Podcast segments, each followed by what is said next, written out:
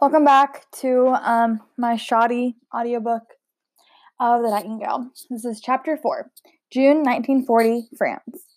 The medieval villa dominated a deeply green, forested hillside. It looked like something in a confectioner's shop window, a castle sculpted of caramel with spun sugar windows and shutters the color of candied apples.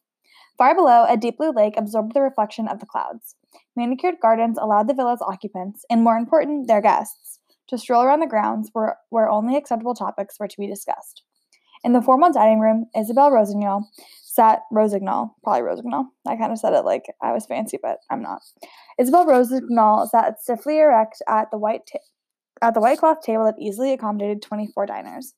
Everything in this room was pale. Walls and floor and ceiling were all crafted of oyster-hued stone. The ceiling arched into a peak nearly 20 feet overhead. Sound was amplified in this cold room as trapped as the occupants. Madame Dufour stood at the head of the table, dressed in a severe black dress that revealed a soup spoon sized hollow at the base of her neck. A single diamond brooch was her only adornment. One good piece, ladies, and choose it well. Everything makes a statement. Nothing speaks quite so loudly as cheapness. Her narrow face ended in a blunt chin and was framed by curls so obviously peroxide the desired impression of youth was quite undone. The trick, she was saying in a cultivated voice, clipped and cut, is to be completely quiet and unremarkable in your task. Each of the girls at the table wore the fitted blue wooden woolen jacket and skirt that was a school uniform. It wasn't so bad in the winter, but on this hot June afternoon, the ensemble was unbearable. Isabel could feel herself beginning to sweat, and no amount of lavender in her soap could mask the sharp scent of her perspiration. She stared down at the unpeeled orange placed in the center of her Limoges china plate. Flatware lay in precise formation on either side of the plate. Salad fork, dinner fork, knife, spoon, butter knife, fish fork. It went on and on. Now, Madame Dufour said, pick up your correct utensils quietly. S'il vous plaît. Is that how you say it? I'm just learning French now, because that's s'il vous plaît, but it's spelled S apostrophe I L. Cool. Okay. Sorry. Returning back to the actual text. Now, Madame Dufour said, pick up the correct utensils quietly, s'il vous plaît, quietly, and peel your orange. Isabel picked up her fork and tried to ease the sharp prongs into the heavy peel, but the orange rolled away from her and bumped it over the gilt edge of the plate, clattering the china. Hmm, merde, merde, merde, M E R D E, she muttered, grabbing the orange before it fell to the floor. Merde, Madame Dufour was beside her. Is, I don't know what that means.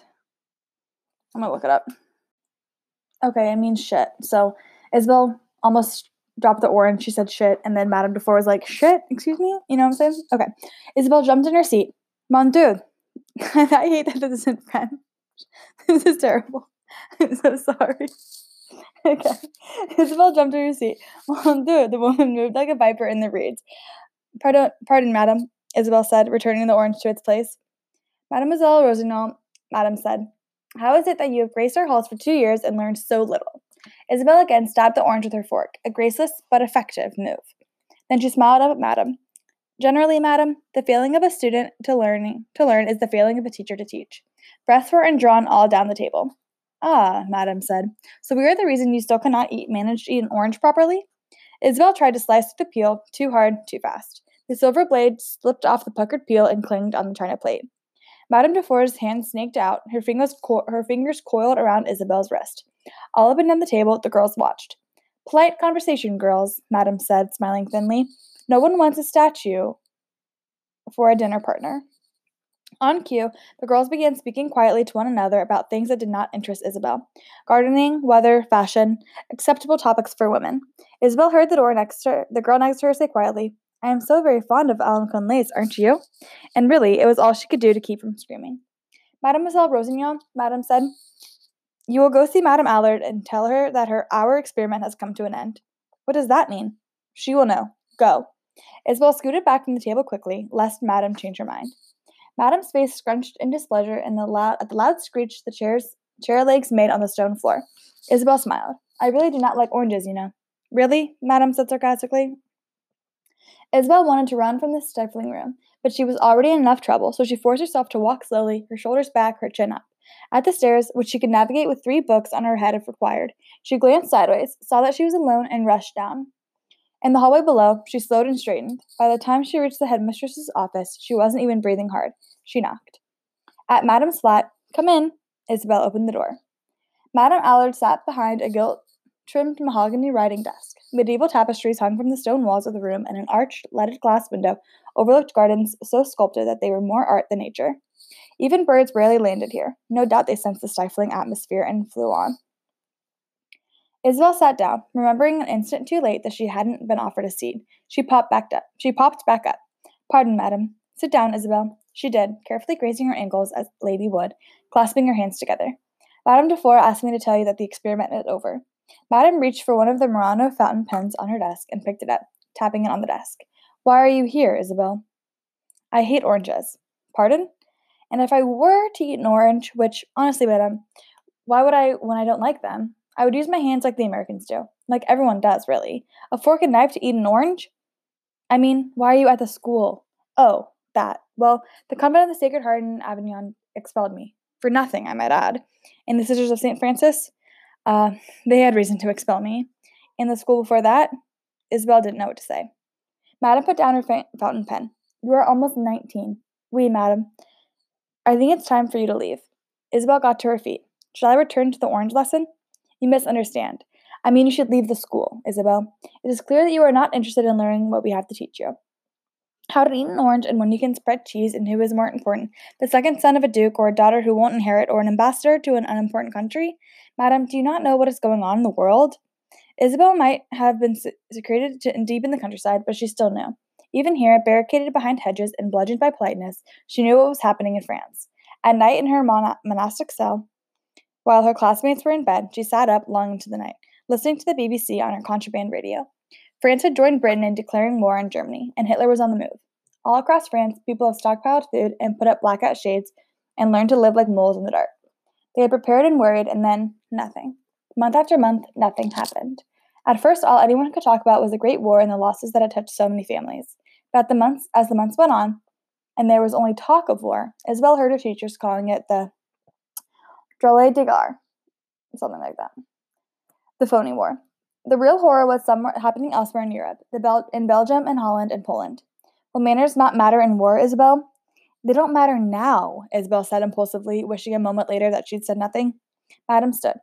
We were never the right place for you, but my father would would put me anywhere to be rid of me, she said. Isabel would rather blurt out the truth than hear another lie. She had learned many lessons in the parade of schools and convents that had housed her for more than a decade. Most of all, she had learned that she had to rely on herself. Certainly, her father and her sister couldn't be counted on. Madame looked at Isabel. Her nose flared ever so slightly, an indication of polite but pained disapproval. It is hard for a man to lose his wife.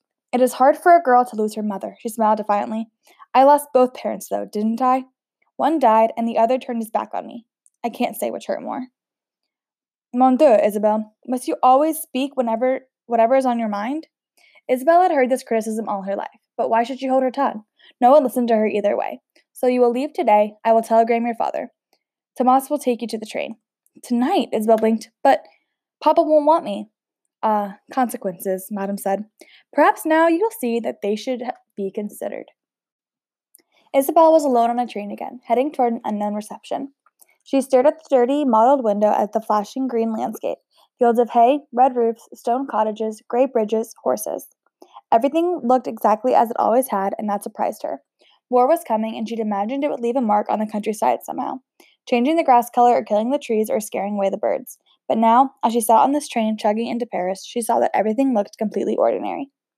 At the sprawling Gare de Lyon, the train came to a wheezing, belching stop. Isabel reached down for the small valise at her feet and pulled it onto her lap. As she watched the passenger shuffle past her, exiting the train carriage, the question she'd avoided came back to her Papa. She wanted to believe he would welcome her home, that finally he would hold out his hands and say her name in a loving way, the way he had before, when Mama had been the glue that held them together. Also, before there is capitalized, if that means anything to you. She stared down at her, at her scuffed suitcase, so small. Most of the girls in the schools she'd attended had arrived with a collection of trunks bound in leather straps instead of with brass tacks. They had pictures on their desks and, and mementos on their nightstands and photograph albums in their drawers. Isabel had a single frame photograph of a woman she wanted to remember and couldn't. When she tried, all that came to her were blurry images of people crying, and the physician shaking his head, and her mother saying something about holding tightly to her sister's hand. As if that would help. Vianne had been as quick to abandon Isabel as Papa had been. She realized that she had was the only one left on the carriage. Clasping her suitcase in her gloved hand, she sidled out of the seat and exited the carriage. The platforms were full of people. Trains stood in shuddering rows, smoke filled the air, puffed up toward the high arched ceiling. Somewhere a, thistle, a uh, whistle blared. Great iron wheels began to churn. The platform trembled beneath her feet. Her father stood out even in the crowd. When he spotted her, she saw the irritation that transformed his features, reshaped his expression into one of grim determination. He was a tall man, at least six foot two, but he'd been bent by the Great War, or at least that was what Isabel remembered hear- hearing once. His broad shoulders sloped downward, as if posture were too much to think about with all that was on his mind.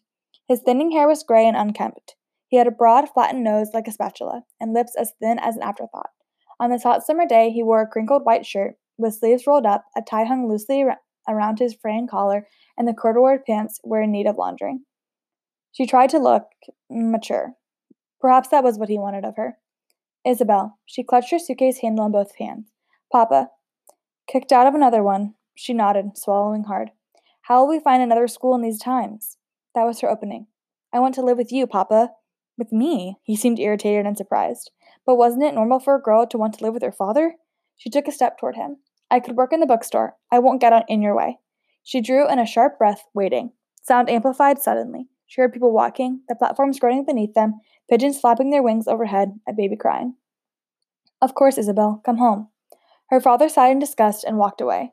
Well, he said, looking back, are you coming? Um, also, side note, so when he, the text says, of course, Isabel, come home, but it's like in italics, like it was like, you know, her thought and stuff. He didn't actually say that. He just said, well, are you coming? Isabel lay on a blanket in the sweet smelling grass, a book open in front of her. Somewhere nearby, a, tr- a bee buzzed at a blossom. It sounded like a tiny motorcycle amid all this quiet. It was a blisteringly hot day, a week after she'd come home to Paris. Well, not home. She knew her father was still plotting to be rid of her, but she didn't want to think about that on such a gorgeous day in the air that smelled of cherries and sweet green grass. You read too much, Christophe said, chewing on a stalk of hay. What is that, a romantic novel? She rolled toward him, snapping the book shut. It was about Edith Cavell, a nurse in the Great War, a hero. I could be a war hero, Christophe. He laughed. A girl? A hero? Absurd. Isabel got to her feet quickly, yanking up her hat and white kid gloves. Don't be mad, he said, grinning up at her. I'm just tired of the war talk, and it's a fact that women are useless in a war. Your job is to wait for our return. He, he propped his cheek in one hand and peered up at her through the mop of blonde hair that fell across his eyes. In his yachting style blazer and wide legged white pants, he looked exactly like what he was a privileged university student who was unused to work of any kind. Not many, not many students his age had volunteered to leave university and joined his army. Not Christophe. Isabel hiked up the hill and through the orchard, out to the grassy knoll where his open tapped Panhard was parked. She was already behind the wheel with the engine running when Christophe appeared, a sheen of sweat on his conventionally handsome face, the empty picnic basket hanging from his arm. Just throw that stuff in the back, she said with a bright smile. You're not driving. It appears that I am. Now get in. It's my automobile, Isabel. Well, to be precise, and I know how important the facts are to you, Christophe, it's your mother's automobile and I believe a woman should drive a woman's automobile. Isabel tried not to smile when he rolled his eyes and muttered, Fine, and leaned over to place the basket behind Isabel's seat. Then, moving slowly enough to make his point, he walked around the front of the automobile and took his place in the seat beside her. He had no sooner clicked the door shut when she put the automobile in gear and stomped on the gas. The automobile hesitated for a second, then lurched forward, spewing dust and smoke as it gathered speed. Mon Dieu, Isabel, slow down! She held on to her flapping straw hat with one hand and clutched the steering wheel with the other. She barely slowed as she passed other motorists. Mon Dieu, slow down, he said again. Certainly he must know that she had no intention of complying. A woman can go to war these days, Isabel said when the Paris traffic finally forced her to slow down. I could be an ambulance driver, maybe. Or I could work on breaking secret codes, or charming the enemy into telling me a secret location or plan. Remember that game? War is not a game, Isabel. I believe I know that, Christophe, but if it does come, I can help. That's all I'm saying. On the Rue du, de l'Amiral de Coligny, she had to slam on the brakes to avoid hitting a lorry. A convoy from the Comédie Française was pulling out of the Louvre Museum. In fact, there was there were lorries everywhere and uniformed gendarmes directing traffic. Sandbags were piled up around several buildings and monuments to protect from attack. Of course, there had been none since France joined the war. Why were there so many French policemen out here? Odd, Isabel murmured, mumbled, frowning. Christophe craned his neck to see what was going on. They're moving treasures out of the Louvre, he said. Isabel saw a break in traffic and sped up. In no time, she had pulled up in front of her father's bookshop and parked. She waved goodbye to Christophe and ducked into the shop. It was long and narrow, lined from floor to ceiling with books. Over the years, her father had tried to increase his inventory by building freestanding bookcases. The result of his improvements was the creation of a labyrinth. The stacks led one display and that deeper and deeper within. At the very back were the books for tourists. Some stacks were well lit, some in shadows. There weren't enough outlets to illuminate every nook and cranny, but her father knew every title on every shelf. You're late, he said, looking up from his desk in the back. He was doing something with a printing press, probably making one of his books of poetry, which no one ever purchased. His blunt tipped fingers were stained blue. I suppose boys are more important to you than employment. She slid onto the stool behind the cash register. In the week she'd lived with her father, she'd made it a point not to argue back, although acquiescing nodded at her. She tapped her foot impatiently. Words, phrases, excuses clamored to be spoken aloud. It was hard not to tell him how she felt, but she knew how badly he wanted her gone, so she held her tongue. Do you hear that? he said sometime later. Had she fallen asleep? Isabel sat up. She hadn't heard her father approach, but he was beside her now, frowning. There was a strange sound in the bookshop, to be sure. Dust fell from the ceiling. The bookcases clattered slightly, making a sound like chattering teeth. Shadows passed in front of the leaded glass display windows at the entrance, hundreds of them. People, so many of them? Papa went to the door, Isabel slid off her stool and followed him. As he opened the door, she saw a crowd running down the street, filling the sidewalks. What in the world? Papa muttered. Isabel pushed past Papa, elbowed her way into the crowd. A man bumped into her so hard she stumbled, and he didn't even apologize. More people rushed past them. What is it? What's happened? she asked a florid, wheezing man who was trying to break free from the crowd. The Germans are coming into Paris, he said. We must leave. I was in the Great War. I know. Isabel scoffed. Germans in Paris? Impossible. He ran away, bobbing from side to side, weaving, his hands fisting and unfisting at his sides. We must get home, Papa said, locking the bookshop door. It can't be true, she said. The worst can always be true, Papa said grimly. Stay close to me, he added, moving into the crowd. Isabel had never seen such a panic. All up and down the street, lights were coming on, automobiles were starting, doors were slamming shut. People screamed to one another and reached out, trying to stay connected on the melee. Isabel stayed close to her father. The pandemonium in the streets slowed them down. The metro tunnels were too crowded to navigate, so they had to walk all the way. It was nearing nightfall when they finally made it home. At their apartment building, it took her father two tries to open the main door. His hands were shaking so badly. Once in, they ignored the rickety cage elevator and hurried up five flights of stairs to their apartment. Don't turn on the lights, her father said harshly as he opened the door. Isabel followed him into the living room and went past him to the window, where she lifted the blackout shade, peering out. From far away came a droning sound. As it grew louder, the window rattled, sounding like ice in a glass. She heard a high whistling sound only seconds before she saw the black flotilla in the sky, like birds flying in formation. Aeroplanes. Boches, her father whispered. Germans. German aeroplanes flying over Paris. The whistling sound increased, became like a woman's scream, and then somewhere, maybe in the second arrondissement, she thought, a bomb exploded in a flash of eerie bright light, and something caught fire. The air raid siren sounded. Her father ran to the curtain shut and led her out to the apartment down the stairs. Their neighbors were all coming down the same thing. We're all doing the same thing, carrying coats and babies and pets down the stairs to the lobby and then down the narrow, twisting stone stairs that led to the cellar. In the dark, they sat together, crowded and close. Their, the air stank of mildew and body odor and fear. That was the sharpest scent of all. The bombing went on and on and on, screeching and droning, the cellar walls vibrating around them. Dust fell from the ceiling. A baby started crying and couldn't be soothed. Shut that child up, please, someone snapped. I'm trying, monsieur. He is scared. So are we all. After what felt like an eternity, silence fell. It was almost worse than the noise. What if Paris was left? By the time that all clear sounded, Isabel felt numb. Isabel. She wanted her father to reach out to her, to take her hand and comfort her, even if it was just for a moment, but he turned away from her and headed up the dark, twisting basement stairs. In their apartment, Isabel went immediately to the window, peering past the shade to look for the Eiffel Tower. It was still there, rising above a wall of thick black smoke. Don't stand by the windows, he said. She turned slowly. The only light in the room was from his torch, a sticky, a sickly yellow thread in the dark. Paris won't fall, she said. He said nothing, frowned. She wondered if he were thinking of the Great War and what he'd seen in the trenches. Perhaps his injury was hurting again, aching in sympathy with the sound of falling bombs and hissing flames. Go to bed, Isabel. How can I possibly sleep at a time like this? He sighed. You will learn that a lot of things are possible.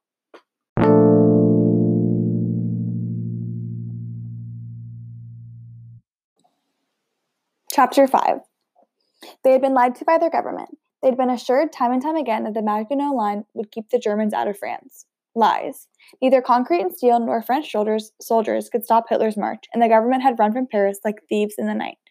It was said that they were in Tours strategizing. But what could a strategy do? Strategy do when Paris was to be overrun by the enemy? Are you ready? I am not going, Papa. I have told you this. She had dressed for travel, as he'd asked, in a red polka dot summer dress and low heels. We will not have this conversation again, Isabel. The Humberts will be here too soon to pick you up. They will take you as far as Tours. From there, I leave it to your ingenuity to get to your sister's house. Lord knows you have always been adept at running away. So you throw me out again? Enough of this, Isabel. Your sister's husband is at the front. She is alone with her daughter. You will do as I say. You will leave Paris. Did he know how this hurt her? Did he care? You've never cared about Vianne or me, and she doesn't want me any more than you do. You're going, he said. I want to stay and fight, Papa, to be like Edith Cavell. Cavell. I think it's Cavell. He rolled his eyes. You remember how she died? Executed by the Germans. Papa, please. Enough. I've seen what they can do, Isabel. You have not. If it's that bad, you should come with me. And leave the apartment and bookshop to them? He grabbed her by the hand and dragged her out of the apartment and down the stairs, her straw hat and valise banging into the wall, her breath coming in gasps. At last, he opened the door and pulled her out into the Avenue de la Bourdonnais. La Bourdonnais. Chaos, dust, crowds. The street was a living, breathing dragon of humanity, inching forward, wheezing dirt, honking horns, people yelling for help, babies crying, and the smell of sweat heavy in the air. Automobiles clogged the area, each burdened beneath boxes and bags. People had taken whatever they could find carts and bicycles, and even children's wagons. Those who couldn't find or afford the patrol or an automobile or a bicycle walked. Hundreds, thousands of women and children held hands, shuffled forward, carrying as much as they could hold suitcases, picnic baskets, pets. Already the very old and very young were falling behind. Isabel didn't want to join the hope, this hopeless, helpless crowd of women and children and old people. While the young men were away, dying for them at the front, their families were leaving, heading south or west, although really, what made any of them think it would be safer there? Hitler's troops had already invaded Pol- Poland and Belgium and Czechoslovakia. The crowd engulfed them. A woman ran into Isabel, mumbled pardon, and kept walking. Isabel followed her father. I can be useful. Please, I'll be a nurse or drive an ambulance. I can roll bandages or even stitch up a wound. Beside them, a horn augabbed. Augabbed? I guess that's a horn noise. Her father looked past her, and she saw the relief that lifted her countenance. Isabel recognized that look. It meant he was getting rid of her. Again. They are here, he said. Don't send me away, she said, please. He maneuvered her through the crowd to where a dusty black automobile was parked. It had a saggy, stained mattress strapped to its roof, along with a set of fishing poles and a rabbit cage with a rabbit still inside. The boot was open but also strapped down. Inside, she saw a jumble of baskets and suitcases and lamps. Inside the automobile, Monsieur Humbert's pale, plump fingers clutched the steering wheel as if the automobile were a horse that might bolt at any second. He was a pudgy man who spent his days in the butcher shop near Papa's bookstore. His wife Patricia was a sturdy woman who had held who had heavy who had the heavy jowled jowled jowled jowled J O W L E D peasant look one saw so often in the country. She was smoking a cigarette and staring out the window as if she couldn't believe what she was seeing. Monsieur Herbert Humbert rolled down the window and poked his face into the opening. Hello, Julien. She is ready? Papa nodded. She is ready. Merci, Edward. Patricia leaned over to talk to Papa through the open window. We were only going as far as Orleans, she, and she has to pay her share of petrol, of course. Of course. Isabel couldn't leave. It was cowardly. Wrong. Papa, au revoir, he said firmly enough to remind her that she had no choice. He nodded toward the car and she mumbled numbly toward it. She opened the back door and saw three small, dirty girls lying together, eating crackers and drinking from bottles and playing with dolls. The last thing she wanted was to join them, but she pushed her way in, made a space for herself among these strangers that smelled vaguely of cheese and sausage, and closed the door. Twisting round in her seat, she stared at her father through the back window. His face held her gaze. She saw his mouth bend ever so slightly downward. It was the only hint that she saw her that he saw her. The crowd surged around him like water around a rock, until all she could see was the wall of bedraggled strangers, strangers, strangers? Oh my goodness. Bedraggled strangers coming up behind the car. Isabel faced forward in her seat again. Out her window, a young woman stared back at her, wild eyes, hair a bird's nest, an infant suckling at her breast. The car moved slowly, sometimes inching forward, sometimes stopped for long periods of time. Isabel watched her countrymen, countrywomen, shovel past her, looking dazed and terrified and confused. Every now and then, one of them would pound on the car bonnet or boot, begging for something. They kept the windows rolled up, even though the heat in the car was stifling. At first, she was sad to be leaving, and then her anger bloomed, growing hotter even than the air in the back of the stinking car. She was so tired of being considered disposable. First, her papa had abandoned her, and then Vianne had pushed her aside. She had closed her eyes to hide tears, but couldn't she couldn't suppress. In the darkness that smelled of sausage and sweat and smoke, with the children arguing beside her, she remembered the first time she'd been sent away. The long train ride. Isabel stepped in beside Vianne, who did nothing but sniff and cry and pretend to sleep. And then Madame, looking down her copper pipe of a nose, saying, they will, they will be no trouble. Although she'd been young, only four, Isabel thought she learned what alone meant, but she'd been wrong. In the three years she lived at Les Jardins, she'd at least had a sister, and if Vianne was never around, even if Vianne was never around. Isabel remembered peering down from the upstairs window, watching Vianne and her friends from a distance, praying to be remembered, to be invited. And when Vianne had married Antoine and he and fired Madame Doom, not her real name, of course, but certainly the truth, Isabel had believed she was part of the family, but not for long. When Vianne had her miscarriage, it was instantly goodbye, Isabel. Three weeks later, at seven, she'd been in her first boarding school. That was when she really learned about alone. You, Isabel, did you bring food? Patricia asked. She was turned around in her seat, peering at Isabel. No. Wine? I brought money and clothes and books. Books, Patricia said dismissively, and turned back around. That should help. Isabel looked out the window again. What other mistakes had she already made? Hours passed. The automobile made its slow, agonizing way south. Isabel was grateful for the dust. It coated the window and obscured the terrible, depressing scene. People everywhere. In front of them, behind them, beside them. So thick was the crowd that the automobile could only inch forward in fits and starts. It was like driving through a swarm of bees that pulled apart for a second and then swarmed again. The sun was punishingly hot. It turned the smelly automobile interior into an oven and beat down the women outside who were shuffling toward what? No one knew what exactly was happening behind them or where safety lay ahead. The car lurched forward and stopped hard. Isabel hit the seat in front of her. The children immediately started to cry for their mother. Merde! Merde. Oh, that's shit again. Monsieur Humbert muttered. Monsieur Humbert, Patricia said primly, primly, primly. The children. An old woman pounded on the car's bonnet as she shuffled past. That's it, then, Madame Humbert, he said. We are out of petrol. Is that also how you say that? It's like I know it's like petroleum. Is it petrol? Petrol? Petrol? I don't know. Patricia looked like a landed fish. What? I stopped at every chance along the way. You know I did. We have no more petrol and there's none to be had. But, well, what are we to do? We'll find a place to stay. Perhaps I convince my brother to come fetch us. Humbert opened his automobile door, being careful not to hit anyone ambling past, and stepped out onto the dusty dirt road. See, there, Étampes is not that far ahead. We'll get a room and a meal, and it will all look better in the morning. Isabel sat upright. Surely she had fallen asleep and missed something. Were they simply going to abandon the automobile? You think we can walk to Tours?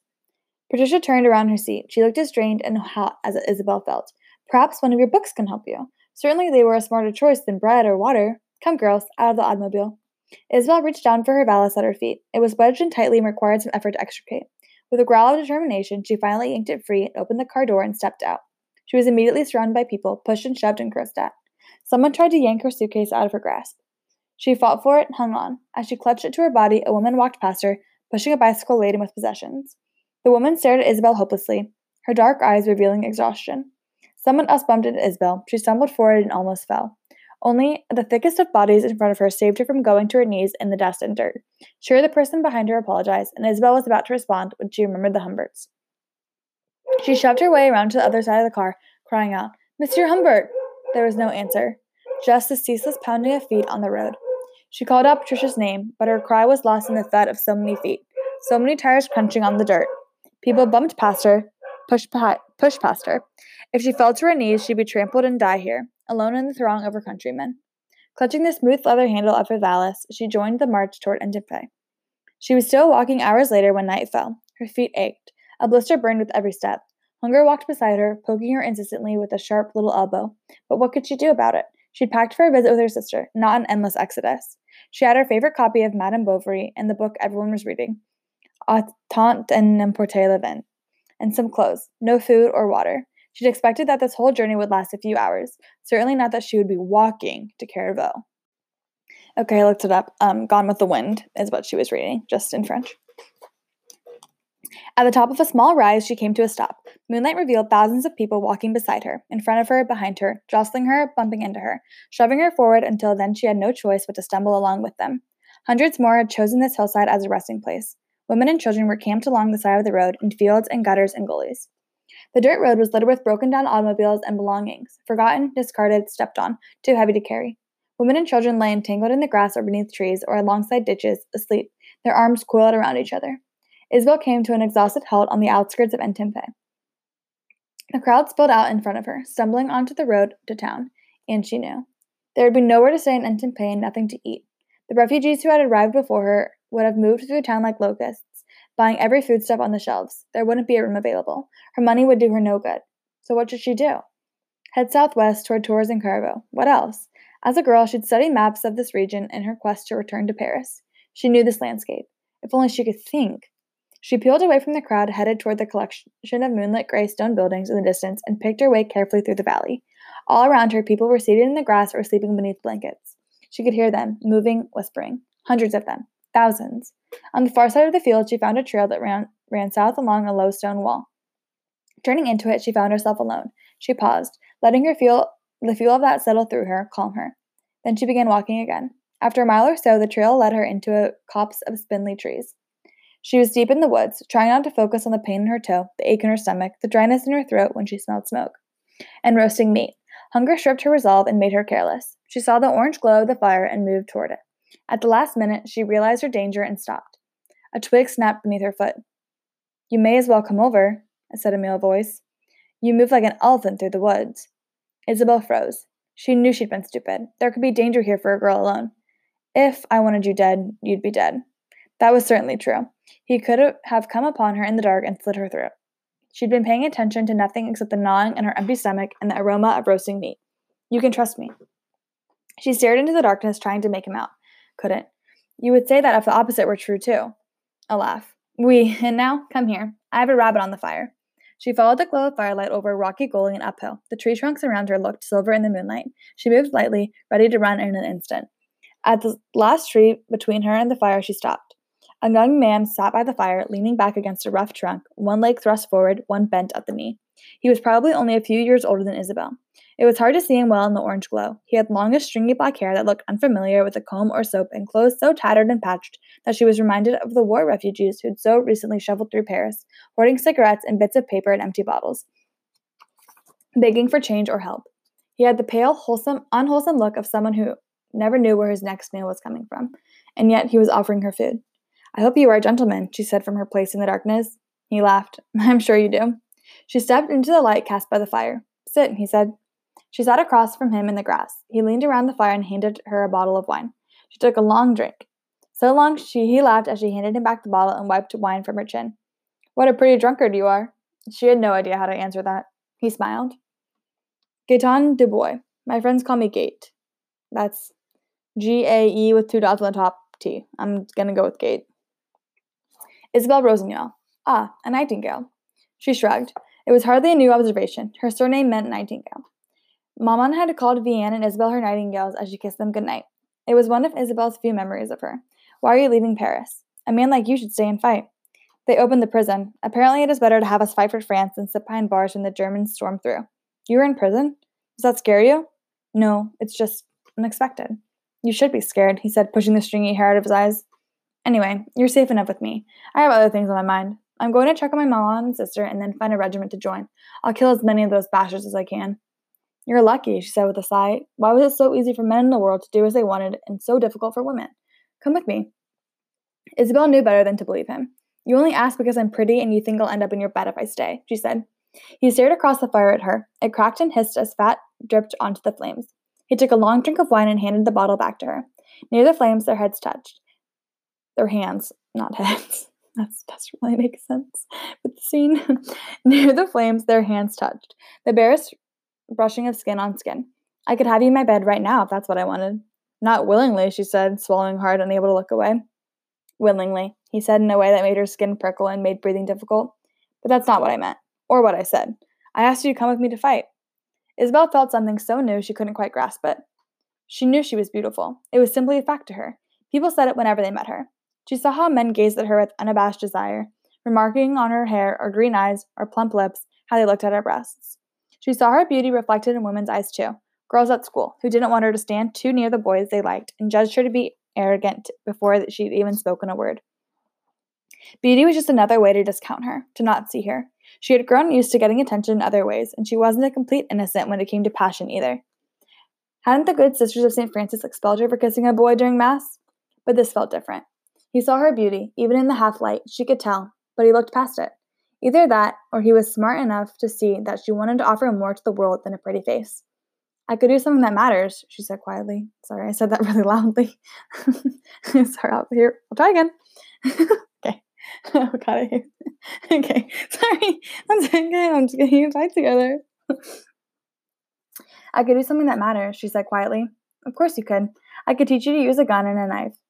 I need to go to and make my sister make sure my sister is well. Her husband is at the front. He gazed at her across the fire, his expression intent. We will sister you will see your sister in Carriveau and my mother in Poitiers. And then we will be off to join the war. He made it sound like such an adventure, no different from running off to join the circus, as if they would see men who swallowed swords and fat women with beards along the way. It was what she'd been looking for all of her life. A plan, then, she said, unable to hide her smile.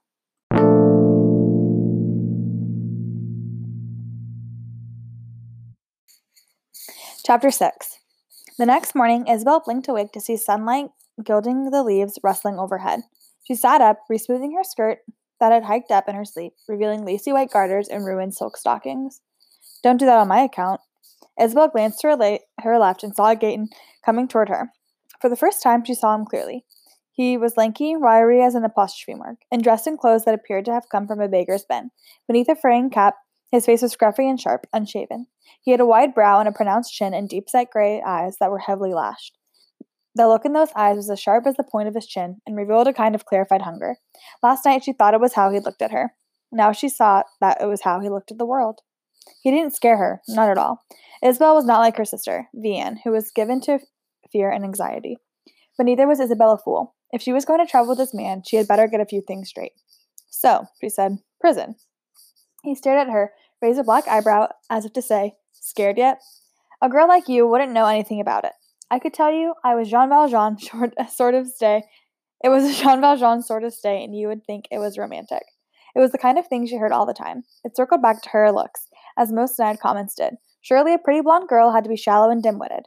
Were you stealing food to feed your family? He grinned crookedly. It gave him a lopsided look, with one side of his smile hiking up farther than the other. No. Are you dangerous? It depends. What do you think of communists? Ah, so you were a political prisoner. Something like that. But like I said, a nice girl like you wouldn't know anything about survival. You'd be surprised at things I know, Gaëtan. There is more than one kind of prison. Is there, pretty girl? What do you know about it? What was your crime? I took things that didn't belong to me. Is that enough of an answer? Thief. And you got caught? Obviously. That isn't exactly comforting, Gaëtan. Were you careless? Gate, he said, moving toward her. I haven't decided if we're friends yet. He touched her hair, let a few strands coil around his dirty finger. We're friends. Bank on it. Now let's go. When he reached for her hand, it occurred to her to refuse him, but she didn't. They walked out of the forest and back onto the road, merging once again into the crowd, which opened just enough to let them in and close around them. Isabel hung on to Gaëtan with one hand and held her suitcase in the other. They walked for miles. Automobiles died around them, cartwheels broke. Horses stopped and couldn't be made to move again. Isabel felt herself becoming listless and dull, exhausted by exhausted by heat and dust and thirst. A woman limped along beside her, crying her tears black with dirt and grit, and then that woman was replaced by an older woman in a fur coat who was sweating profusely and seemed to be wearing every piece of jewelry she owned. The sun grew stronger, became stiflingly, staggeringly hot. Children whined, women whimpered. The acrid, stuffy scent of body odor and sweat filled the air, but Isabel had grown so used to it that she barely noticed other people's smell or her own. It was almost three o'clock, the hottest part of the day, when they saw a regiment of French soldiers walking alongside them, dragging their rifles. The soldiers moved in a disorganized way, not in formation, not smartly. A tank rumbled beside them, crunching over belongings left in the road. On its several way faced French soldiers, soldiers sat slumped, their heads hung low. Isabel pulled free of Gaëtan and stumbled through the crowd, elbowing her way to the regiment. You're going the wrong way, she screamed, surprising to hear how hoarse her voice was. Gaëtan pounced on a soldier, on a soldier, shoved him back so hard he stumbled and crashed into a slow-moving tank. Who was fighting for France? The bleary-eyed soldier, soldier shook his head. No one, in a glint of silver, Isabel saw the knife Gaëtan held to the man's throat. The soldier's gaze narrowed. Go ahead. Do it. Kill me. Isabel pulled Gaëtan away. In his eyes, she saw a rage so deep it scared her. How could he could do it? He could kill this man by slitting his throat. And she thought, they opened the prisons. Was he worse than a thief? Gate, she said.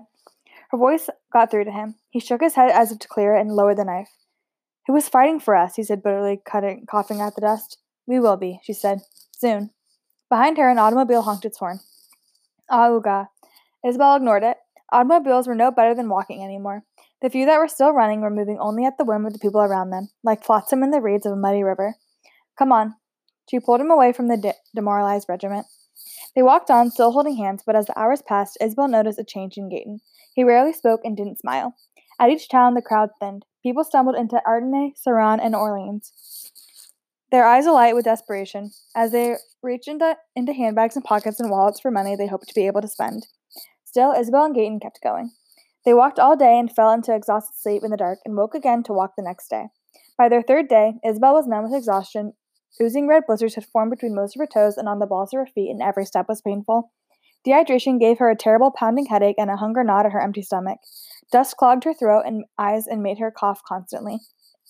She stumbled past a freshly dug grave on the side of the road, marked a crudely hammered together wooden cross. Her shoe caught on something, a dead cat, and she staggered forward, almost falling to her knees. Gaëtan studied her. She clung to his hand, remained stubbornly upright. How much later was it that she had heard something? An hour? A day? Bees. They buzzed around her head. She batted them away. She licked her dried lips and thought of pleasant days in the garden with bees buzzing about.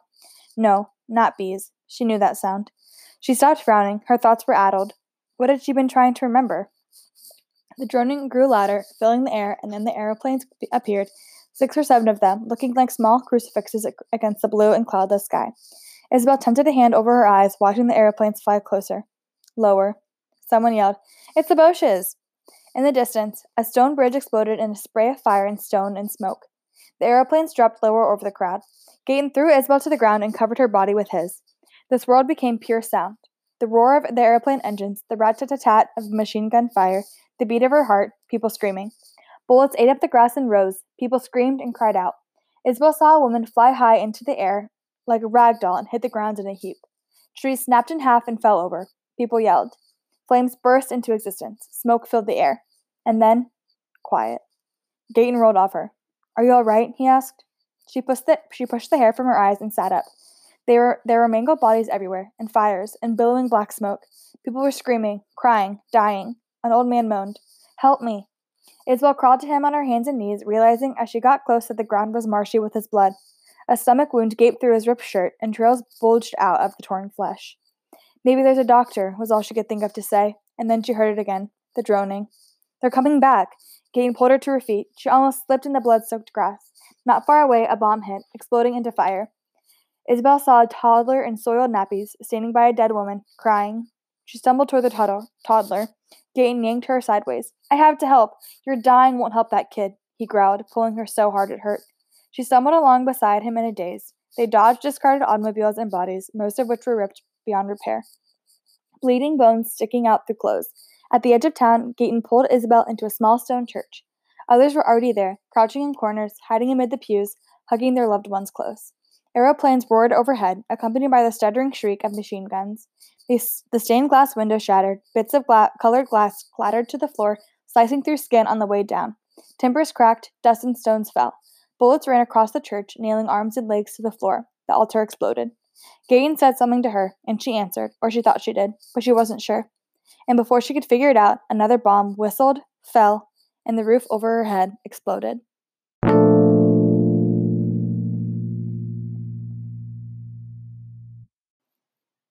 Chapter 7 The École Élémentaire was not a big school by city standards, but it was spacious and well laid out, plenty large enough for the children of the commune of Carriveau. Before its life as a school, the building had been stables for a rich landowner, and thus its U-shaped design. The central courtyard had been a gathering place for carriages and tradesmen. It boasted gray stone walls, bright blue shutters, and wooden floors. The manor house to which it had once been aligned had been bombed in the Great War and never rebuilt. Like so many schools in the small towns in France, it stood on the far edge of town. Vianne was in her classroom, behind her desk, staring out at the shining children's faces in front of her, dabbing her upper lip with her wrinkled handkerchief. On the floor by each child's desk was the ob- obligatory gas mask. Children now carried them everywhere. The open windows and thick stone walls helped to keep the sun at bay, but still the heat was stifling. Lord knew it was hard enough to concentrate without the added burden of the heat. The news from Paris was terrible, terrifying. All anyone could talk about was the gloomy future and the shocking present. Germans in Paris. Maginot Line broke. French soldiers dead in trenches and running from the front. For the last three nights since the telephone call from her father, she hadn't slept. Isabel was God knew where between Paris and Carriveau, and there had been no word from Antoine. Who wants to conjugate the verb courir for me? she asked tiredly. Shouldn't we be learning German? Vianne realized what she'd just been asked. The students were interested now, sitting upright, their eyes bright. Pardon? she said, clearing her throat, buying time. We should be learning German, not French. It was young Gilles Fournier, the butcher's son. His father and all three of his older brothers had gone off to the war, leaving only him and his mother to run the family's butcher shop. In shooting, Francois agreed, nodding his head. My mom, my mom says we need, we will, we will need to know how to shoot Germans too. My grandmother says we sh- should all just leave," said Claire. "She remembers the last war, and she says we were fools for staying. The Germans won't cross the Loire, will they, Madame Mauriac?" In the front row, center, Sophie st- sat forward in her seat, her hands clasped atop the wooden desk, her eyes wide. She had been as upset by the rumors as Vianne. The child had cried herself to sleep two nights in a row, worrying over her father. Now Baby came to school with her. Sarah sat in the desk beside her friends, looking equally fearful. It was all right, it is all right to be afraid, Vianne said, moving toward them. It was what she'd said to Sophie last night and to herself, but the words rang hollow. I'm not afraid, Gilles said. I've got a knife. I'll kill any dirty Boches who show up in Carriveau. Sarah's eyes widened. They're coming here? No, Vianne said. The denial didn't come easily. Her own fear caught at the word, stretched it out. The French soldiers, so that was more like, no But whatever. The French soldiers, your fathers and uncles and brothers, are the bravest men in the world. I'm sure they are fighting for Paris and Tours and Orleans as we, even as we speak. But Paris is overrun, Gilles said. What happened to the French soldiers at the front?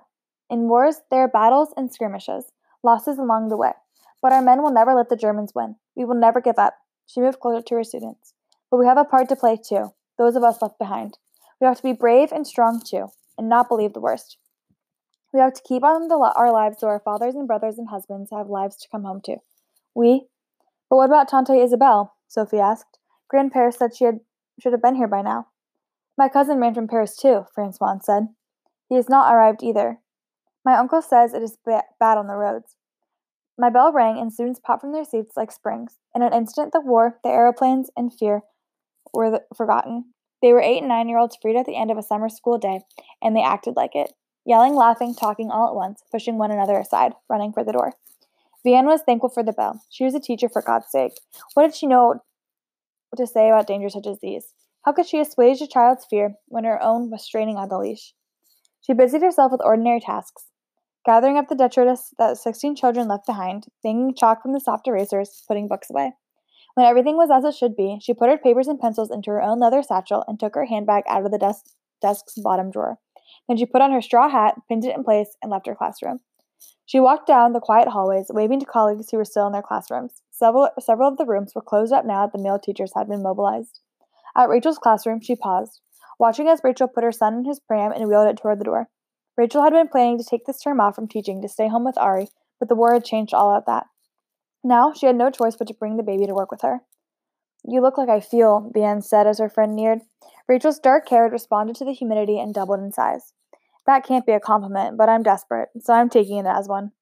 You have chalk on your cheek, by the way. Vianne wiped her cheek absently and leaned over the pram. The baby was sleeping soundly. How's he doing? For a 10 month old who was supposed to be at home with his mama and instead gallivanting around town beneath enemy aeroplanes and listening to 10 year olds doing shriek all day? Fine. She smiled and pushed a damp ringlet from her face as they headed down the corridor. Do I sound better? No more than the rest of us. Ha, bitterness would do you good. All that smiling and pretending of yours would give me hives. Rachel bumped the pram down the three stone steps and onto the walkway that led to the grassy play area that had once been an exercise arena for horses and a delivery area for tradesmen.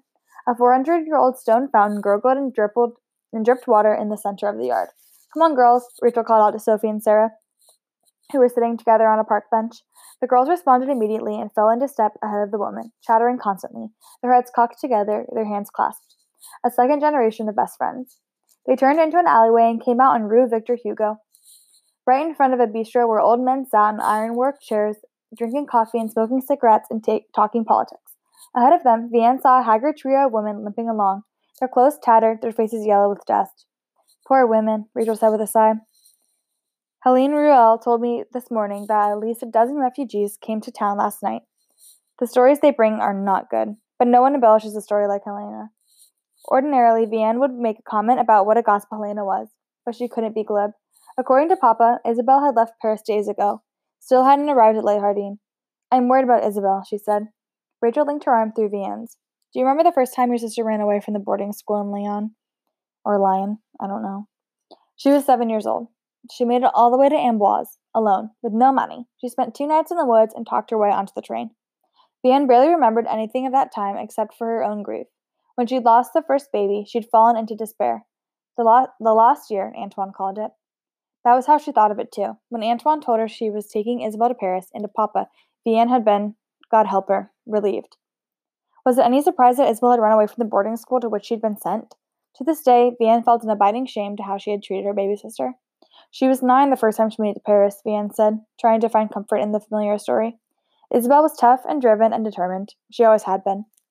If I'm not mistaken, she was expelled two years later for running away from school to see a traveling circus. Or is that when she climbed out of the second floor dormitory window using a bedsheet? Rachel smiled. The point is, Isabel will make it here if that's what she wants. God help anyone who tries to stop her. She will arrive any day, I promise, unless she has met an exiled prince and fallen desperately in love.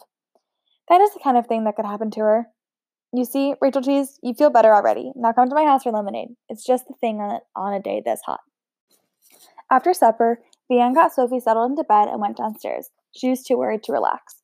The silence in her house kept reminding her that no one had come to her door. She could not remain still. Regardless of her conversation with Rachel, she couldn't dispel her worry and a terrible sense of foreboding about Isabel. Vianne stood up, sat down, then stood again and walked to the front door, opening it.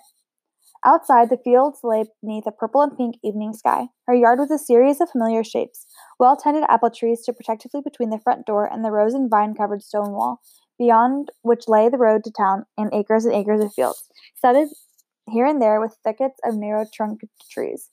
Off to the right was the deeper woods where she and Antoine had sn- often sneaked off to be alone when they were younger. Antoine, Isabel. Where were they? Was he at the front? Was she walking from Paris? Don't think about it. She needed to do something. Gardening. Keep her mind on something else. After retrieving her worn gardening gloves and stepping into the boots by the door, she made her way to the garden positioned on a flat patch of land between the shed and the barn. Potatoes, onions, carrots, broccoli, peas, beans, cucumbers, tomatoes, and radishes grew in its carefully tended beds. On the hillside between the garden and the barn were the berries raspberries and blackberries in carefully contained rows. She knelt down in the rich black dirt and began pulling weeds. Every summer was usually a time of promise. Certainly, things could go wrong with the most ardent season, but if one remained steady and calm and didn't shirk the all important duties of weeding and thinning, the plants could be guided and tamed. Vianne always made sure that the beds were precisely organized and tended with a firm yet gentle hand. Even more important than what she gave her garden was what it gave her. In it, she found a sense of calm. She became aware of something wrong slowly, in pieces. First, there was a sound that didn't belong a vibration, a thudding, and then a murmur. The odors came next something wholly at odds with her sweet garden cell, something acrid and sharp that made her think of decay. Vianne wiped her forehead, aware that she was smearing black dirt across her skin, and stood up. Tucking her dirty gloves in the gaping hip pockets of her pants, she rose to her feet and moved toward her gate. Before she reached it, a trio of women appeared, as if sculpted, sculpted out of the shadows. They stood clumped together in the road just beyond her gate. An old woman, dressed in rags, held the others close to her. A young woman with a babe in arms and a teenage girl who held an empty birdcage in one hand and a shovel in the other. Each looked glassy eyed and feverish. The young mother was clearly trembling. Their faces were dripping with sweat, their eyes were filled with defeat. The old woman held out dirty, empty hands. Can you spare some water? she asked. But even as she asked her the question, she looked unconvinced, beaten. Vianne opened the gate. Of course. Would you like to come in? Sit down, perhaps? The old woman shook her head. We are ahead of them. There's nothing for those in the back. Vianne didn't know what that woman meant, but it didn't matter. She could see the, wo- the women were suffering from exhaustion and hunger. Just a moment. She went into the house and packed them some bread and raw carrots and a small bit of cheese, all that she had to spare. She filled a wine bottle with water and returned, offering the, them the provi- provisions. It's not much, she said. It is more than we've had since Tours, the young woman said in a toneless voice. You were in Tours? Vianne asked. Drink, Sabine, the old woman said, holding the water to the girl's lips. Vianne was about to ask Isabel about Isabel when the old woman said sharply, They're here. The young mother made a moaning sound and tightened her hold on the baby, who was so quiet, and his tiny face so blue, that Vianne gasped. The baby was dead.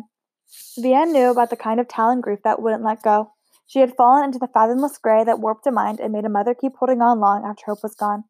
Go inside, the old woman said to Vianne. Lock your doors. But the ragged trio backed away, lurched really, as if Vianne's breath had become noxious. and then she saw the mass of black shapes moving across the field and coming up the road. The smell preceded them human sweat and filth and body odor. As they neared, the miasma of black separated, peeled into forms. She saw people on the road and in the fields, walking, limping, coming toward her. Some were pushing bicycles or prams or dragging wagons. Dogs barked, babies cried. There was coughing, throat clearing, whining. They came forward, through the field and up the road, relentlessly moving closer, pushing one another aside, their voices rising. Vianne couldn't help so many. She rushed into her house and locked the door behind her. Inside, she went from room to room, locking the doors and closing shutters. When she was finished, she stood in the living room, uncertain, her heart pounding. The house began to shake a little. The windows rattled, the shutters thumped against the stone exterior. Dust rained down from the exposed timbers of the ceiling. Someone pounded on the front door. It went on and on and on, fist landing on the front door and hammer blows that made Vianne flinch. Sophie came running down the stairs, clutching Bibi to her chest. Maman! Vianne opened her eyes and Sophie ran into her embrace. Vianne held her daughter close as the onslaught increased. Someone pounded on the side door. The copper pots and pans hanging in the kitchen, clanged together, made a sound like church bells. She heard the high squealing of the outdoor pump. They were getting water. Vianne said to Sophie, Wait here one moment. Sit on the divan. Don't leave me. Vianne peeled her daughter away and forced her to sit down. Taking an iron poker from the side of the fireplace, she crept cautiously up the stairs. From the safety of her bedroom, she peered out the window, careful to remain hidden. There were dozens of people in her yard, mostly women and children, moving like a pack of hungry wolves. Their voices melded into a single, desperate growl. Vianne backed away. What if the doors didn't hold? So many people could break down doors and windows, even walls. Terrified, she went back downstairs, not breathing until she saw Sophie still safe on the divan. Vianne sat down beside her daughter and took her in her arms, letting Sophie curl up as if she were a much little girl. She stroked her daughter's curly hair. A better mother, a stronger mother, would have had a story to tell right now, but Vianne was so afraid that her voice had gone completely. All she could think was an endless, beginningless prayer. Please. She pulled Sophie closer and said, Go to sleep, Sophie. I'm here. Maman, Sophie said, her voice almost lost in the pounding on the door. What if Tante Isabel is out there? Vianne stared out on Sophie's small, earnest face, covered now in a sheen of sweat and dust. God help her, was all she could think of to say. At the sight of the Greystone house, Isabel felt awash in exhaustion. Her shoulders sagged, the blisters on her feet became unbearable. In front of her, Gaëtan opened the gate. She heard it clatter brokenly and tilt sideways. Leaning into him, she stumbled up to the front door. She knocked twice, e- wincing each time her bloody knuckles hit the wood. No one answered. She pounded with both of her fists, trying to call out her sister's name, but her voice was too hoarse to find any volume. She staggered back, almost sinking to her knees in defeat. Where can you sleep? Gaëtan said, holding her upright with his hand on her waist. In the back, the pergola. He led her around the house to the backyard. In the lush, jasmine perfumed shadows of the arbor, she collapsed to her knees. She hardly noticed that he was gone, and then he was back with some tepid water, which she gulped from his cupped hands. It wasn't enough. Her stomach gnarled with hunger, set an ache deep, deep inside of her. Still, when he started to leave again, she reached out for him, mumbled something, a plea not to be left alone, and he sank down beside her, putting out his arm for her to rest her head upon. They lay side by side in the warm dirt, staring up through the black thickets of vines that looped around the timbers and cascaded to the ground. The heady, the heady aromas of jasmine and blooming roses and rich earth created a beautiful bower. And yet, even here, in this quiet, it was impossible to forget what they'd just been through and the changes that were so close on their heels. She had seen a chance a change in Gaëtan, watched anger and import impotent rage rage erase the compassion in his eyes and the smile from his lips. He had hardly spoken since the bombing, and when he did, his voice was clipped and curt. They both knew about war now, about what was coming. You could be safe here with your sister, he said. I don't want to be safe. My sister will not want me. She twisted around to look at him. Moonlight came through in lazy patterns, illuminating his eyes, his mouth, leaving his nose and chin in darkness. He had looked different again, all older already, in just these days, careworn, angry. He smelled of sweat and blood and mud and death, but she knew she smelled the same. Have you heard of Edith Cavell? she asked. Do I strike you as an educated man? She thought about that for a moment and then said, Yes. He was quiet long enough that she knew she'd surprised him.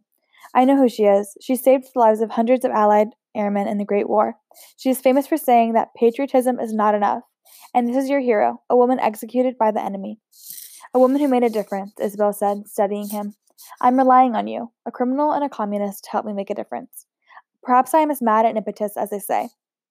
Who are they? Everyone. She paused, felt her expectation gather close. She had made a point of never trusting anyone, and yet she believed Gaëtan. He looked at her as if she mattered.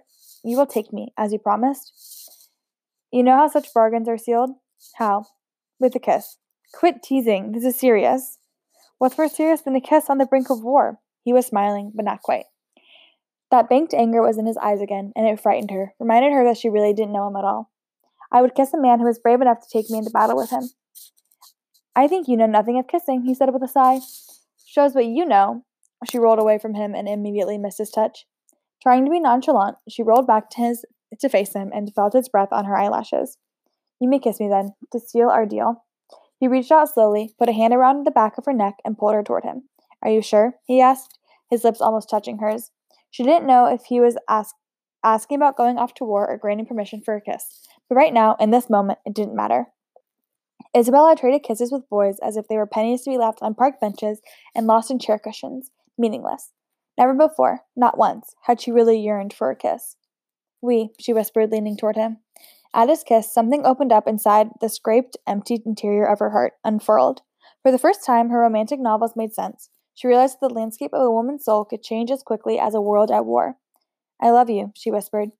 She hadn't said those words since she was four years old. Then it had been to her mother. At her declaration, Gaëtan's expression changed, hardened. The smile he gave her was so tight and false she couldn't make sense of it. What? Did I do something wrong? No, of course not, he said. We are lucky to have found each other, she said. We are not lucky, Isabel. Trust me on this. As he said it, he drew her in for another kiss. She gave herself over to the sensations of the kiss.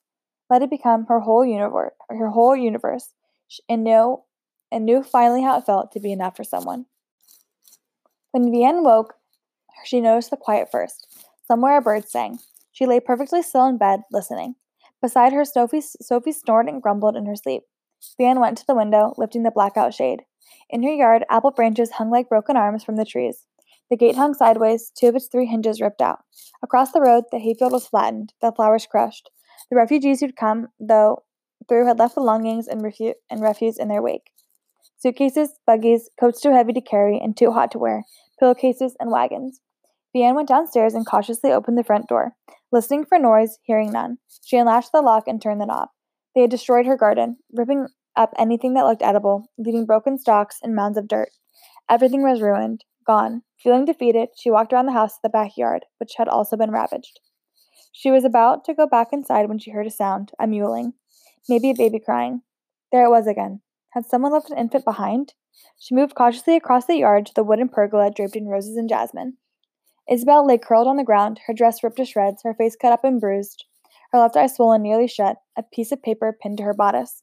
Isabel! Her sister's chin tilted upward slightly. She opened one bloodshot eye. V, she said in a cracked, hurt, hoarse voice. Thanks for locking me out.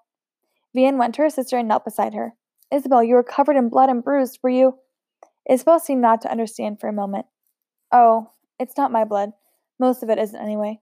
She looked around. Where's Gaëtan? What?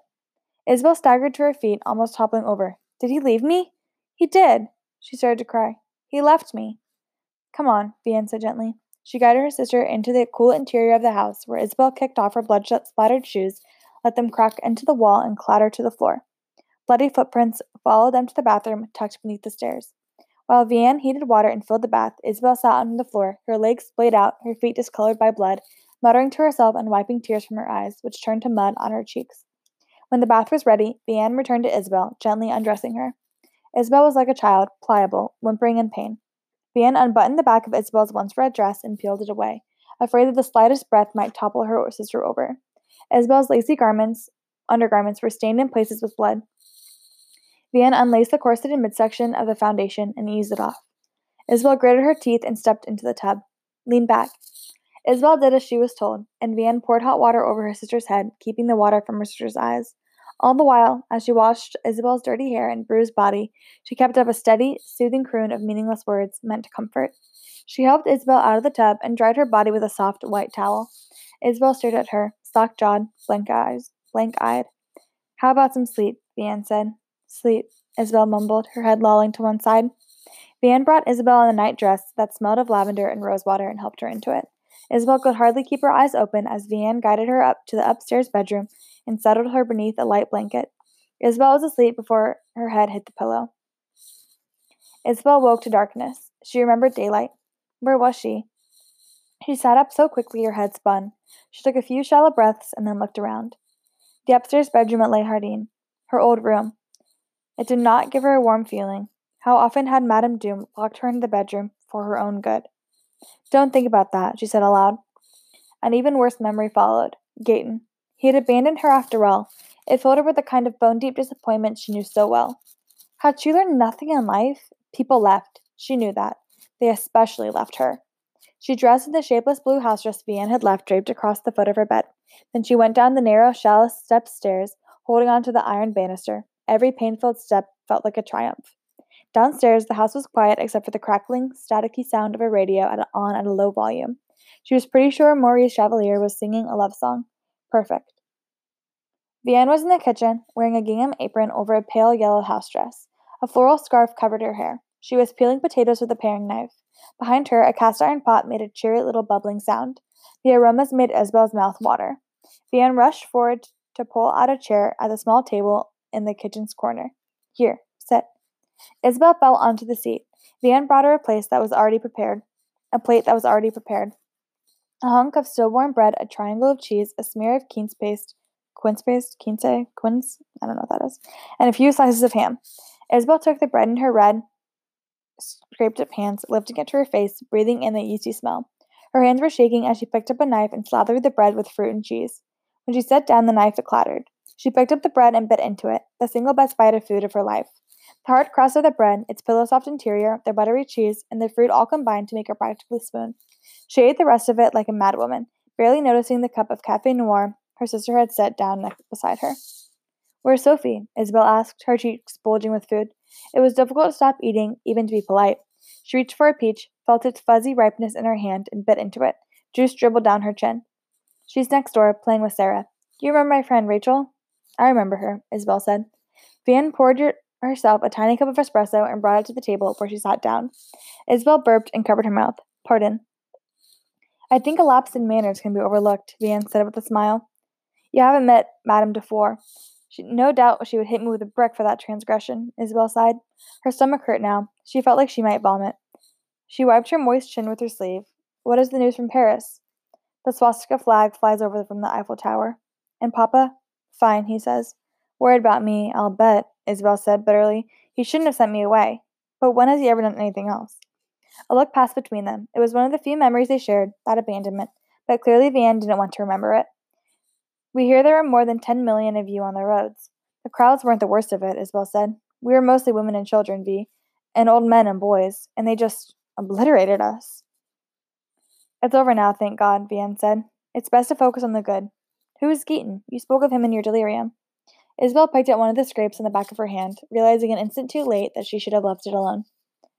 The scab ripped away and blood bubbled up. Maybe he has to do with this, Vianne said when the silence elongated. She pulled a crumpled piece of paper out of her apron pocket. It was a note that had been pinned, pinned to Isabel's bodice. Dirty, bloody fingerprint, fingerprints ran across the paper. On it was written, You are not ready. Isabel felt the world drop out from under her. It was a ridiculous, girlish reaction, overblown, and she knew it. But still, it hit her hard, wounded deep. He had wanted to take her with him until the kiss. Somehow he tasted the lack in her. He's no one, she said grimly, taking the note, crumpling it. Just a boy with black hair and a sharp face who tells lies. He's nothing. Then she looked at Vianne. I'm going off to the war. I don't care what anyone thinks. I'll drive an ambulance or roll bandages. Anything. Oh, for heaven's sake, Isabel. Paris is overrun. The Nazis control the city. What does 18 year old girl to do about all of that? I'm not hiding out in the country while the Nazis destroy France. And let's face it, you have never exactly felt such relief toward me. Her aching face tightened. I'll be leaving as soon as I can walk. You'll be safe here, Isabel. That's what matters. You must stay. Safe? Isabel spat. You think that is what matters now, Vianne? Let me tell you what I saw out there. French troops running from the enemy. Nazis murdering innocents. Maybe you can ignore that, but I won't. You will stay here and be safe. We will speak of it no more. When have I ever been safe with you, Vianne? Isabel said, seeing hurt blossom in her sister's eyes. I was young, Isabel. I tried to be a mother to you. Oh, please, let's not start with a lie. After I lost the baby, Isabel turned her back on her sister and limped away before she could say she said anything unforgivable. She clasped her hands to still their trembling. This was why she hadn't wanted to return to this house and see her sister, why she'd stayed away for years. There was too much pain between them. She turned up the radio to drown out her thoughts. A voice crackled over their airwaves. Marshal Pétain speaking to you. Isabel frowned. Pétain was the hero of the Great War, a beloved leader of France. She turned up the volume further. Vianne appeared beside her. I assumed the direction of the government of France. Static overtook his deep voice, crackled through it. Isabel thumped the radio impatiently. Our admirable enemy, or our admirable enemy, the Nazis are not good. And this says, Our admirable army, which is fighting with a heroism worthy of its long military traditions against an enemy superior in numbers and arms. Static. Isabel hit the radio again, whispering, Zut. In these painful hours, I think of the unhappy refugees who, in extreme misery, clog our roads. I express to them my compassion and my solicitude. It is with a broken heart that I tell you today it is necessary to stop fighting. We've won, Vianne said. Shh, Isabel said sharply. Addressed myself last night as the adversary to ask him if he is ready to speak with me, as, as soldier to soldier, after the actual fighting is over, and with honor, the means of putting an end to hostilities. The old man's words droned on, saying things like trying days and control their anguish, and worst of all, destiny of the fatherland. Then he said the word Isabel never thought she'd hear in France surrender. Isabel hobbled out of her room to, on her bloody feet and went into the backyard, needing air suddenly. Unable to draw a decent breath. Surrender. France. To Hitler. It must be for the best, her sister said calmly. When had Vianne come out here? You've heard of Marshal Pétain. He is a hero unparalleled. If he says we must quit fighting, we must. I'm sure he'll reason with Hitler, Vianne reached out. Isabel yanked away. The thought of Vianne's comforting touch made her feel sick. She limped around to face her sister. You don't reason with men like Hilter, Hilter? Hitler. So you know more than our heroes now? I know we shouldn't give up. Vianne made a tisking, tisk, tisking sound, a little scuff of dis- disappointment. If Marshal Pétain thinks surrender is best for France, it is. Period. At least the war will be over and our men will come home. You are a fool. Vianne said, Fine, and went back into the house. Isabel tented a hand over her eyes and stared up into the bright and cloudless sky. How long would it be before all this blue was filled with German aeroplanes? She didn't know how long she stood there, imagining the worst, remembering how the Nazis had opened fire on innocent women and children and tourists, obliterating them, turning the grass red with their blood. Tante Isabel? Isabel heard the small, tentative voice as if from far away. She turned slowly. A beautiful girl stood at Les Jardins' back door. She had skin like her mother's, as pale as fine porcelain, and expressive eyes that appeared coal black from this distance, as dark as her father's. She could have stepped from the pages of a fairy tale, Snow White or Sleeping Beauty. You can't be Sophie, Isabel said. The last time I saw you, you were sucking your thumb. I still do sometimes, Sophie said with a conspirational, a ca- conspir- conspiratorial. I think that's how you would. Is that how the vowels would go? Conspiratorial. I'm pretty sure. Sophie said with a conspiratorial smile. You won't tell me. I'm the best of secret keepers. Isabel moved toward her, thinking, my niece, family. Shall I tell you a secret about me, just so that we're fair? Sophie nodded earnestly, her eyes widening. I can make myself invisible. No, you can't. Isabel saw Vianne appear at the back door. Ask your mom. I have sneaked out of trains and climbed out of windows and run away from convent dungeons. All of this because I can disappear. Isabel, Vianne said sternly. Sophie stared up at Isabel, enraptured. Really? Isabel glanced at Vianne. It is easy to disappear when no one is looking at you. I am looking at you, Sophie said. Will you make yourself dis- invisible now? Isabel laughed. Of course not. Magic, to be its best, must be unexpected. Don't you agree? And now, shall we play a game of checkers?